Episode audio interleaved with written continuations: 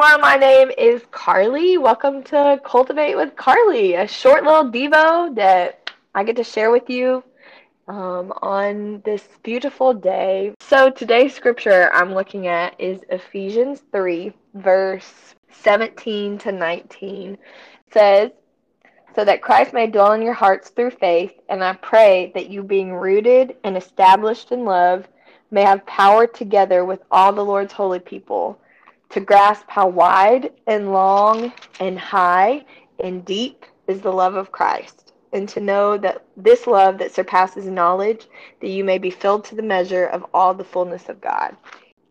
The reason that this short Devo is called Cultivate with Carly is because cultivate has been a word that has constantly come up. It has constantly showed up in my word time. It showed up in I think it's been a good word for my year of 2022 because recently I left a job that I was things on my own and I thought I could sustain myself.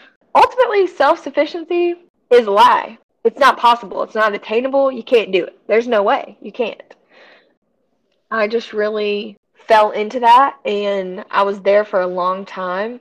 And it took a lot of months honestly for that bad habit to build, but it took a lot of months for me to see what exactly was going on. And so I did, I made the decision to leave that job and just allow God to cultivate my life. And I look at the definition of cultivate, and it's not only about acquiring something or developing something, it's a gardening term that means to prepare and use the land for crops. It's a term that gardens, if you don't tend to them, if you don't love them, and if you don't prepare it well, weeds will grow. Weeds can produce like pretty flowers. Like, and I feel like weeds in my life are anxious thoughts, they're bad habits um, that I've built up and that I've allowed to take root in my life because I've I've missed out on what is good for me and what is a good root. Those weeds were distracting me from the fact that I wasn't planting good things in my life. And even if I look at the weeds in my life as well, it just, weeds aren't always a bad thing.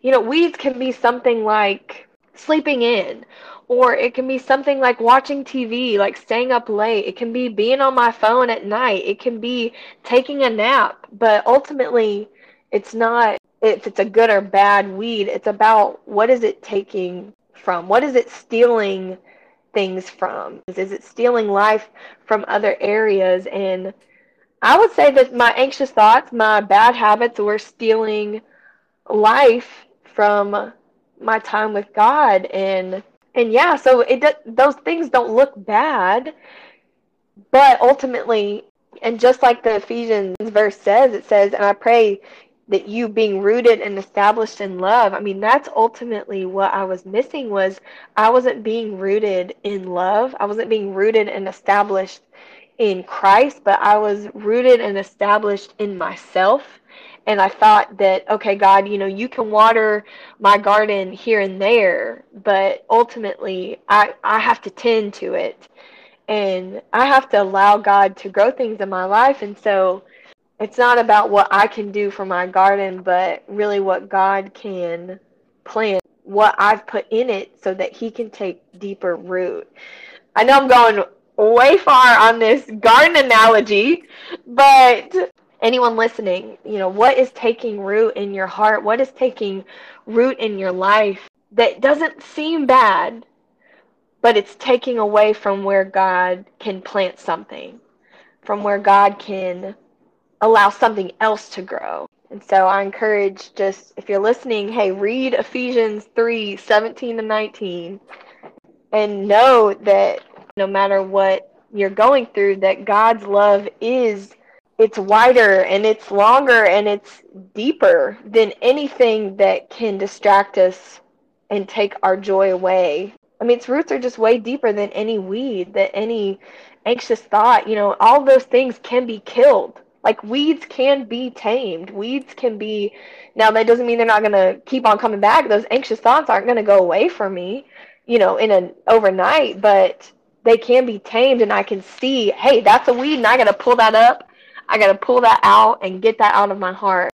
I, just I have to know what is true and what's not. I mean, even though weed is beautiful and it looks like a true plant, you know, where is the roots? What do the roots look like? You know, what what is it stealing my joy? Is it stealing something from something else? You know, where is where is it getting its life? And is that from the Lord or is it not? Is that from my own selfish ambition? So just encourage you today, look at your heart, look at your life, see what weeds you have, but ultimately see what roots that you're allowing God to take. Thanks so much for tuning in today to listen to Cultivate with Carly. This has been Carly Dawn on Before Dawn.